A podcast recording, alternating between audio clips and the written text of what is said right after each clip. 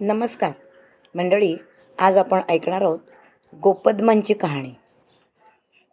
एकदा स्वर्गलोपी इंद्रसभा चंद्रसभा कौरवसभा पांडवसभा अशा पाच प्रकारच्या सभा एकत्र भरल्या होत्या. ढोल ताशे वाजत होते रंभा नाचत होत्या.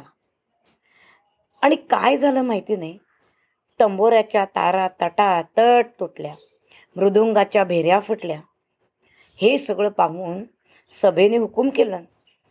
हकारा दिला दांडोरा पिटा आणि गावात कोणीतरी वाणवसा घेतलेला नाही आहे ज्यानी घेतलेला नाही आहे त्याच्या पाठीची तीन बोटं कंकर काढून आणा.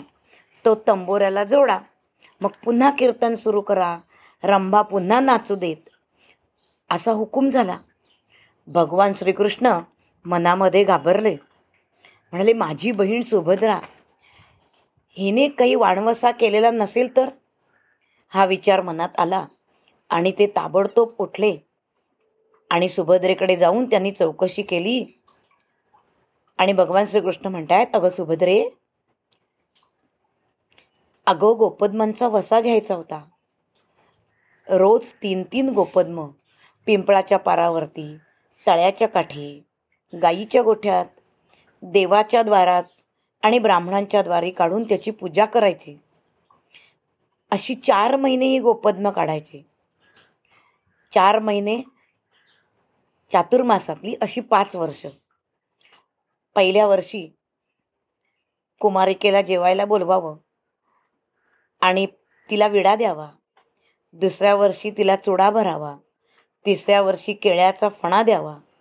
चौथ्या वर्षी उसाची मोळी द्यावी आणि पाचव्या वर्षी चोळी परकर देऊन आपल्या या वशाचं उद्यापन करावं असं सांगून श्रीकृष्ण परत त्या सभेमध्ये हजर झाले. आणि श्रीकृष्णांनी सांगितल्याप्रमाणे सुभद्रेने सारं काही केलं. आणि इकडे सभेमध्ये तोपर्यंत सुभद्रा वाण वशाशिवाय आहे हे कळलं. तेव्हा सगळे तिकडे दूध पाहायला गेले. पाहतात तर काय तिने तर वसा घेतलाय. तिथून परत निघाले. आणि गावाबाहेर येतानाच त्यांना गावाच्या वेशीच्या तिथे एक हत्तीण दिसली. तिने वाणवसा घेतला नव्हता. तिचे पाय दक्षिणेकडे होते. तिचं डोकं उत्तरेकडे होतं आणि ती निजली होती. तेव्हा हिने वाणवसा घेतला नाहीये म्हणून तिच्या पाठीचा कंकर काढून नेला. तंबोऱ्याच्या तारा जोडल्या मृदंगाच्या भेऱ्या वाजू लागल्या रंभा नाचू लागल्या. भगवान श्रीकृष्णांनी सुभद्रेला सावध केलं सुभद्रेने वसा घेतला. मग भगवंतामुळे सुभद्रेवर आलेलं संकट जसं दूर झालं तसं तुमचं आमचं सगळ्यांचं संकट दूर हवं. ही साठा उत्तराची कहाणी पाचा उत्तरी सुफळ संपूर्ण. मंडळी याचा अर्थ आपण असाच नाविन्यपूर्ण विचाराने घ्यायचा ठरवलं. तर आपल्या हिंदू धर्मात गाय पवित्र मानली जाते. गाईच्या पोटात तेहतीस कोटी देव आहेत असं मानलं जातं. म्हणून गाय पूजनीय आहे. मग तो गोवंश वाढावा. ते गायींची पूजा करावी गायींची सेवा करावी. रोज गाईला काहीतरी खायला द्यावं. गाय सर्व बाजूनी पवित्र आहे. मग तिची आठवण कशी ठेवावी? म्हणून कदाचित हा चातुर्मासातला वसा. आणि आपण मागच्या कहाण्यांमध्ये म्हटलं तसं तो बायकानेच करायचा. म्हणून हे वसे हे नेम ही व्रत करण्यामागचा उद्देश एकच असेल की जीवनामध्ये येणाऱ्या अनेक अडीअडचणी सोडवण्यासाठी अशा प्रकारचा वसा घेतला तर भगवंत आपल्यासाठी नक्कीच धावून येतो आणि आपल्याला संकटातून बाहेर काढतो.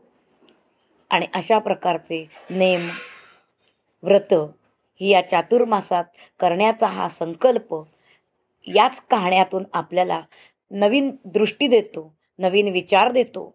आणि मग आपणही आत्ताच्या काळातल्या पुढच्या पिढीने हा वसा घ्यायला काय हरकत आहे?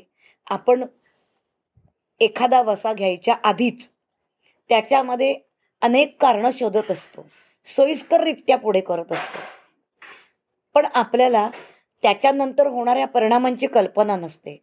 म्हणूनच अशा गोष्टी केल्याने झालं तर नक्कीच चांगलं होणार आहे. आपल्या हातून सेवा होणार आहे भक्ती होणार आहे. मग ती आपण का करू नये? म्हणून चला आपणही अशा वशांचं महत्त्व सर्वदूर पसरवूया. धन्यवाद.